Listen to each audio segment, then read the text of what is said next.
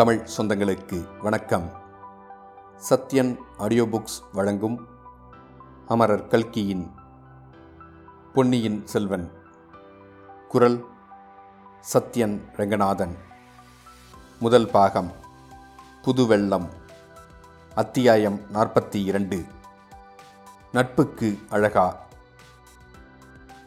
வந்தியத்தேவனுடைய முதல் எண்ணம் எப்படியாவது கந்தமாறனை காப்பாற்ற வேண்டும் என்பதுதான்.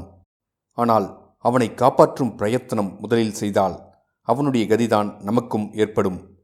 ஆகையால் இந்த கொடூர காவலனை முதலில் சரிப்படுத்த வேண்டும். எனவே பாய்ந்து சென்றவன் காவலனுடைய கழுத்தில் தன்னுடைய ஒரு கையை சுற்றி வளைத்து கொண்டான். இன்னொரு கையால் தீவர்த்தியை தட்டிவிட்டான். தீவர்த்தி தரையில் விழுந்தது. அதன் ஒளிப்பிழம்பு சுருங்கி புகை அதிகமாயிற்று.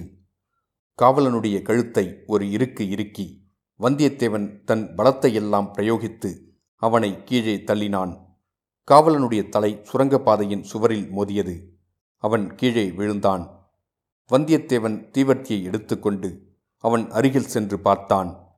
செத்தவனைப் போல் அவன் கிடந்தான். ஆயினும் முன்ஜாக்கிரதையுடன் அவன் அங்கவஸ்திரத்தை எடுத்து இரண்டு கைகளையும் சேர்த்து இறுக்கி கட்டினான். இவ்வளவையும் சில வினாடி நேரத்தில் செய்துவிட்டு கந்தமாறனிடம் ஓடினான். அவன் முதுகில் குத்திய கத்தியுடன் பாதி உடம்பு சுரங்கப்பாதையிலும் பாதி உடல் வெளியிலுமாக கிடப்பதை கண்டான். அவனுடைய வேலும் பக்கத்தில் விழுந்து கிடந்தது. வந்தியத்தேவன் வெளியில் சென்று கந்தமாறனை பிடித்து இழுத்து வெளியேற்றினான். வேலையும் எடுத்து கொண்டான். உடனே கதவு தானாகவே மூடிக்கொண்டது. சுவர் அந்த பெரும் இரகசியத்தை மறைத்து கொண்டு இருள் வடிவமாக ஓங்கி நின்றது. ஓங்கி அடித்த காற்றிலிருந்து கோட்டைக்கு வெளியே வந்தாகிவிட்டது என்பதை வந்தியத்தேவன் அறிந்து கொண்டான். அடர்ந்த மரங்களும் கோட்டைச்சுவர் கொத்தளங்களும் சந்திரனை மறைத்து கொண்டிருந்தபடியால் நிலா வெளிச்சம் மிக மிக மங்கலாகத் தெரிந்தது. கந்தமாறனை தூக்கி வந்தியத்தேவன் தோளில் போட்டுக்கொண்டான். ஒரு கையில் கந்தமாறனின் வேலையும் எடுத்து கொண்டான். ஓர் அடி எடுத்து வைத்தான். சடசடவென்று மண் சரிந்து செங்குத்தாக கீழே விழும் உணர்ச்சி ஏற்பட்டது. சட்டென்று வேலை ஊன்றிக்கொண்டு பெருமுயற்சி செய்து நின்றான். கீழே பார்த்தான். மரங்களும் கோட்டைச்சுவரும் அளித்த நிழலில் நீர்ப்பிரவாகம் தெரிந்தது. அதிவேகமாக பிரவாகம் சுழல்கள் சுழிகளுடன் சென்று கொண்டிருந்ததும் ஒருவாறு தெரிந்தது. நல்ல வேலை, கரணம் தப்பினால் மரணம் என்ற கதி நேரிட்டிருக்கலாம். கடவுள் காப்பாற்றினார். அந்த கொடும் பாதக காவலன். ஆனால் அவனை நொந்து என்ன பயன்? எஜமான் கட்டளையைத்தானே அவன் நிறைவேற்றிருக்க வேண்டும்.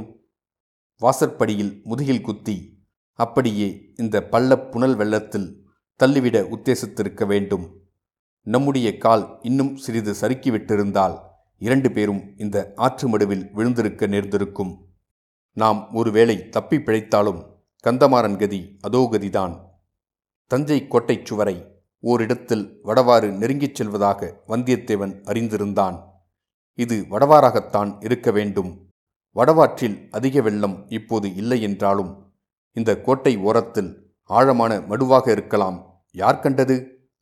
வேலை தண்ணீரில் விட்டு ஆழம் பார்த்தான் வந்தியத்தேவன். வேல் முழுவதும் தண்ணீருக்குள் சென்று மூழ்கியும் தரை தட்டுப்படவில்லை. ஆகா, என்ன கொடூரமான பாதகர்கள் இவர்கள்! அதை பற்றி யோசிக்க இது சமயமில்லை. நாமும் தப்பி கந்தமாறனையும் தப்புவிக்கும் வழியை தேட வேண்டும். வெள்ளப்பிரவாகத்தின் ஓரமாகவே கால்கள் சறுக்கிவிடாமல் கெட்டியாக அழுத்தி பாதங்களை வைத்து வந்தியத்தேவன் நடந்தான். தோளில் கந்தமாறனுடனும் கையில் அவனுடைய வேலுடனும் நடந்தான். கந்தமாறன் 2-3 தடவை முக்கி முனகியது அவனுடைய நண்பனுக்கு தைரியத்தையும் மன உறுதியையும் அளித்தது. கொஞ்ச தூரம் இப்படியே சென்ற பிறகு கோட்டைச்சுவர் விலகி அப்பால் சென்றது. கரையோரத்தில் காடு தென்பட்டது. கீழே முட்கள் நிறைய கிடந்தபடியால் கால் அடி வைப்பதும் கஷ்டமாயிருந்தது. ஆகா, இது என்ன? ஒரு மரம் ஆற்றில் விழுந்து கிடக்கிறதே. நல்ல உயரமான மரமாயிருந்திருக்க வேண்டும். வெள்ளம் அதனுடைய வேரை பறித்துவிட்டது போலும். பாதியாறு வரையில் விழுந்து கிடக்கிறது. அதில் ஏறி தட்டு தடுமாறி நடந்தான். வெள்ளத்தின் வேகத்தில் மரம் அசைந்து கொண்டிருந்தது. மரத்தின் கிளைகளும் இலைகளும் தண்ணீரில் அலைப்புண்டு தவித்தன. காற்றோ அசாத்தியமாக அடித்து கொண்டிருந்தது. மரத்தின் நுனிக்கு வந்ததும் வேலை விட்டு ஆழம் பார்த்தான். நல்ல வேளை, முருகன் காப்பாற்றினார். இங்கே அவ்வளவு பள்ளமில்லை. வந்தியத்தேவன் மரத்திலிருந்து நதியில் இறங்கி கடந்து சென்றான். அங்கங்கே பள்ளம் மேடுகளை சமாளித்து கொண்டு சென்றான். வெள்ளத்தின் வேகத்தையும் காற்றின் தீவிரத்தையும் தன் மன உறுதியினால் எதிர்த்து போராடி கொண்டு சென்றான். அவன் உடம்பு வெடவெடவென்று சில சமயம் நடுங்கியது. தோளில் கிடந்த கந்தமாறன் சில சமயம் நழுவி விழுந்துவிட பார்த்தான். இந்த அபாயங்களையெல்லாம் தப்பி வந்தியத்தேவன் அக்கரையை அடைந்தான். கொஞ்ச தூரம் இடுப்பு வரை நனைந்த ஈரத்துணியுடன் ஆஜானுபாகுவான கந்தமாறனுடைய கனமான உடலை தூக்கிக் கொண்டு தள்ளாடி சென்ற பிறகு மரநிழலில் சிறிது இடைவெளி ஏற்பட்ட ஓர் இடத்தில் கந்தமாறனை கீழே மெதுவாக வைத்தான். முதலில் சிறிது சிரம பரிகாரம் செய்து கொள்ள விரும்பினான். அத்துடன் கந்தமாறனுடைய உடம்பில் இன்னும் உயிர் இருக்கிறதா என்பதை நிச்சயப்படுத்தி கொள்ள விரும்பினான். உயிரற்ற உடலை சுமந்து சென்று என்ன உபயோகம்? அதை காட்டிலும் அக்காவலன் உத்தேசித்தது போல் வெள்ளத்திலேயே விட்டுவிட்டு செல்லலாம். இல்லை இல்லை, உயிர் இருக்கிறது. பெருமூச்சு வருகிறது. நாடி வேகமாக அடித்துக்கொள்கிறது. நெஞ்சி விம்முகிறது. இப்போது என்ன செய்யலாம்? முதுகிலிருந்து கத்தியை எடுக்கலாமா? எடுத்தால் இரத்தம் பீரிட்டடிக்கும். அதனால் உயிர் போனாலும் போய்விடும். காயத்துக்கு உடனே சிகிச்சை செய்து கட்டுக்கட்ட வேண்டும். ஒருவனாகச் செய்யக்கூடிய காரியமல்லவே. வேறு யாரை உதவிக்கு தேடுவது? சேந்தன் அமுதனுடைய நினைவு வந்தது. அவனுடைய தோட்டமும் வீடும் வடவாற்றின் கரையிலேதான் இருக்கிறது. இங்கே சமீபத்திலேயே இருக்கக்கூடும். எப்படியாவது சேந்தன் அமுதனுடைய வீட்டுக்கு தூக்கி கொண்டு போய் சேர்த்தால் கந்தமாறன் பிழைக்க வழியுண்டு. ஒரு முயற்சி செய்து பார்க்கலாம். கந்தமாறனை மறுபடியும் தூக்க முயன்றபோது அவனுடைய கண்கள் திறந்திருப்பதைக் கண்டு வந்தியத்தேவன் வியப்பும் மகிழ்ச்சியும் கொண்டான். கந்தமாறா, நான் யார் தெரிகிறதா என்று கேட்டான். தெரிகிறது, நன்றாய் தெரிகிறது. வல்லவரையன் நீ. உன்னைப்போல் அருமையான நண்பனை தெரியாமல் இருக்குமா? மறக்கத்தான் முடியுமா? பின்னால் நின்று முதுகிலே குத்தும் ஆப்த சிநேகிதன் அல்லவா நீ என்றான் கந்தமாறன். வல்லவரையனை அந்த கடைசி வார்த்தைகள் சவுக்கினால் அடிப்பது போலிருந்தது. ஐயோ, நானா உன்னை பின்னாலிருந்து குத்தினேன் என்று ஆரம்பித்தவன் ஏதோ ஞாபகம் வந்து சற்றென்று நிறுத்தினான். நீ குத்தவில்லை. உன் கத்தி என் முதுகை தடவிக் கொடுத்தது. அடப்பாவி, உனக்காக வல்லவா இந்த சுரங்க வழியில் அவசரமாக கிளம்பினேன். பழுவேட்டரையருடைய ஆட்கள் உன்னை பிடிப்பதற்குள் நான் பிடிப்பதற்காக விரைந்தேன். உன்னை யாரும் எந்தவித உபத்திரமும் செய்யாமல் தடுப்பதற்காக ஓடி வந்தேன். உன்னை தேடி பிடித்து வந்து சின்ன பழுவேட்டரையரின் கோட்டைக்காவல் படையில் சேர்த்து விடுவதாக சபதம் கூறிவிட்டு வந்தேன். இப்படி உனக்கு நன்மை செய்ய நினைத்த நண்பனுக்கு நீ எவ்வாறு துரோகம் செய்துவிட்டாய்! இதுதானா நட்புக்கு அழகு? நாம் ஒருவருக்கொருவர் உதவி செய்து கொள்ள வேண்டுமென்று எத்தனை தடவை கையடித்து சத்தியம் செய்து கொடுத்திருக்கிறோம். அவ்வளவையும் காற்றில் பறக்கும்படி விட்டுவிட்டாயே. இந்த சோழ நாட்டு இராஜாங்கத்தில் நடக்கப் போகும் ஒரு பெரிய மாறுதலை பற்றியும் உனக்கு சொல்லி எச்சரிக்கை எண்ணியிருந்தேனே. அடடா, இனி இந்த உலகத்தில் யாரைத்தான் நம்புவது என்று சொல்லி கந்தமாறன் மறுபடியும் கண்களை மூடினான். இவ்வளவு அதிகமாகவும் ஆத்திரமாகவும் பேசியது அவனை மீண்டும் மூர்ச்சையடையும்படி செய்திருக்க வேண்டும். நம்புவதற்கு மனிதர்களாயில்லை, பழுவேட்டரையர்களையா நம்புவது என்று வந்தியத்தேவன் முணுமுணுத்தான். ஆயினும் அவனுடைய கண்களில் கண்ணீர் துளிர்த்தது. தான் சொல்ல எண்ணியதை சொல்லாமல் விட்டதே நல்லது என்று எண்ணிக்கொண்டான். கந்தமாறனுடைய உடலை மறுபடி தோளில் தூக்கி போட்டுக்கொண்டு நடக்கலுற்றான். இரவில் மலரும் பூக்களின் நறுமணம் குபீரென்று வந்தது. சேந்தன் அமுதனுடைய வீடு சமீபத்தில்தான் இருக்க வேண்டும் என்று அவன் எண்ணியது வீண் போகவில்லை. விரைவில் தோட்டம் வந்தது. ஆனால் அந்த தோட்டம் முதல் நாள் பார்த்ததற்கும் இன்று பார்ப்பதற்கும் எவ்வளவு வித்தியாசம்! அனுமார் அழித்த அசோகவனத்தையும் வானரங்கள் அழித்த மதுவனத்தையும் அத்தோட்டம் அப்போது ஒத்திருந்தது. ஆகா, தன்னை தேடிக்கொண்டு பழுவேட்டரரின் ஆட்கள் இங்கே வந்திருந்தார்கள் போலிருக்கிறது. வந்தவர்கள் இத்தகைய அக்கிரமங்களை செய்துவிட்டு போயிருக்கிறார்கள்.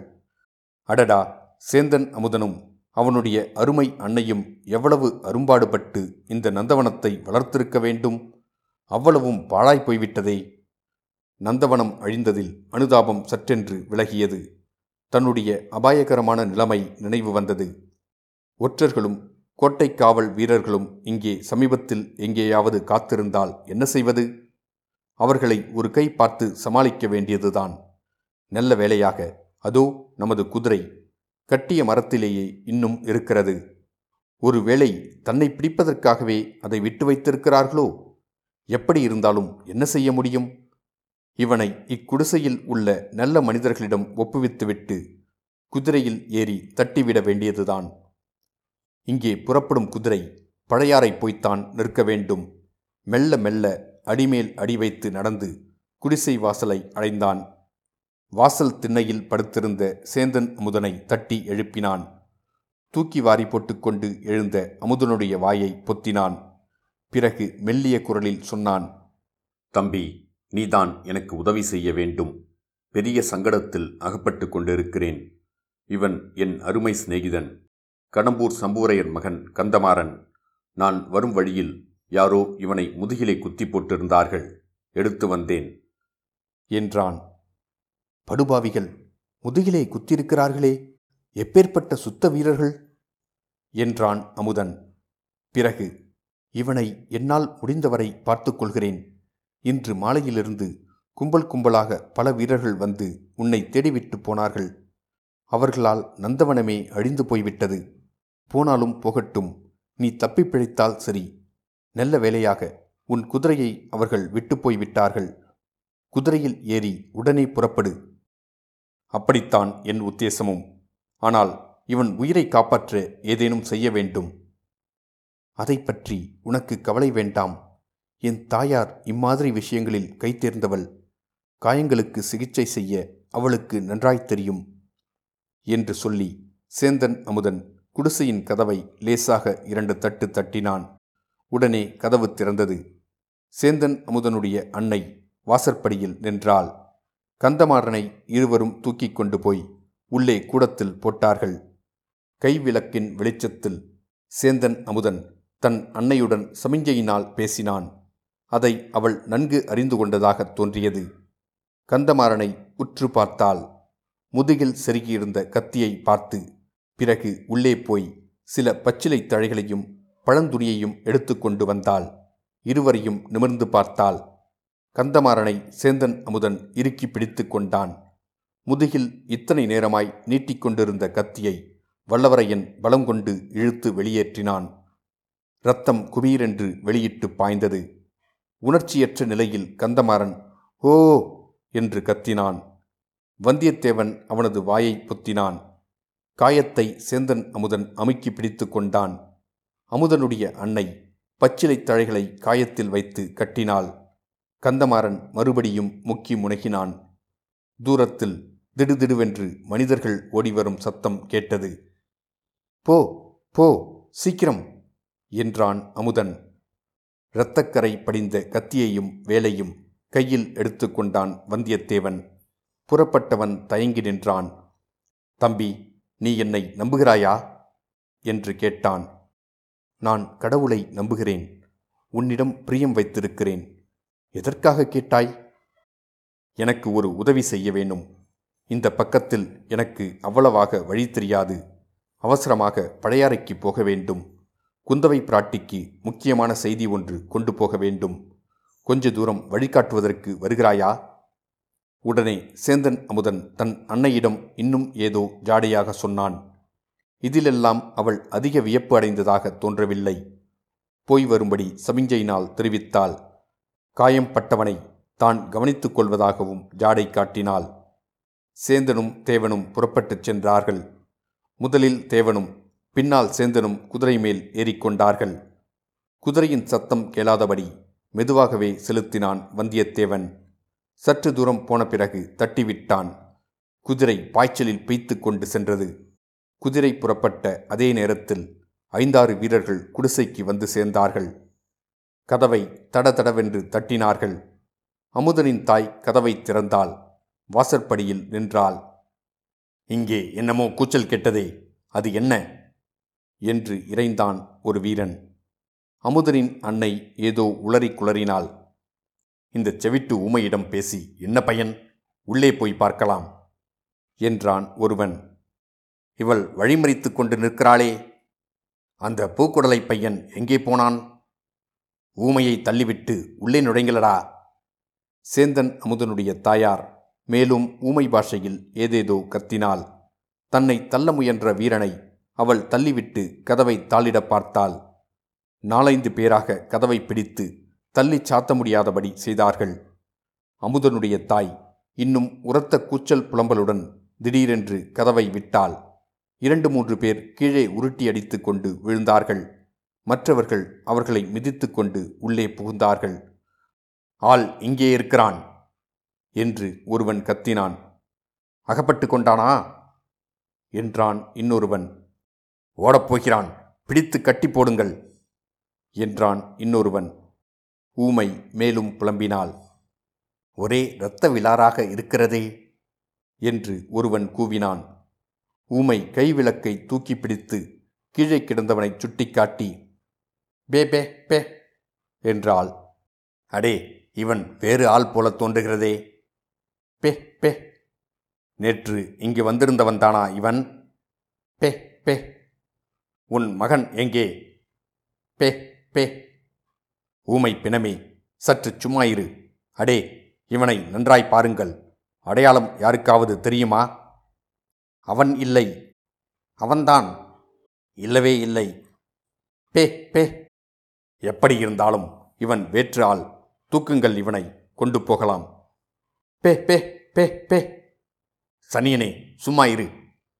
4 பேர் சேர்ந்து கந்தமாறனை தூக்கினார்கள். பே பே பே பே என்று அமுதனுடைய அன்னை இடைவிடாமல் அலறினாள். அடே, குதிரை சத்தம் கேட்கிறதடா. பாதி பேர் இவனை தூக்குங்கள், பாதி பேர் ஓடிப்போய் பாருங்கள். எல்லோரும் ஓடுங்கள், இவன் எங்கும் போய்விட மாட்டான். தூக்கிய கந்தமாறனை கீழே போட்டுவிட்டு எல்லோரும் ஓடினார்கள். பே பே பே பே பே பே என்ற அமுதன் அன்னையின் ஓலம் அவர்களை தொடர்ந்து வந்தது. இத்துடன் அத்தியாயம் 42 முடிவடைந்தது. மீண்டும் அத்தியாயம் 43இல் சந்திப்போம்.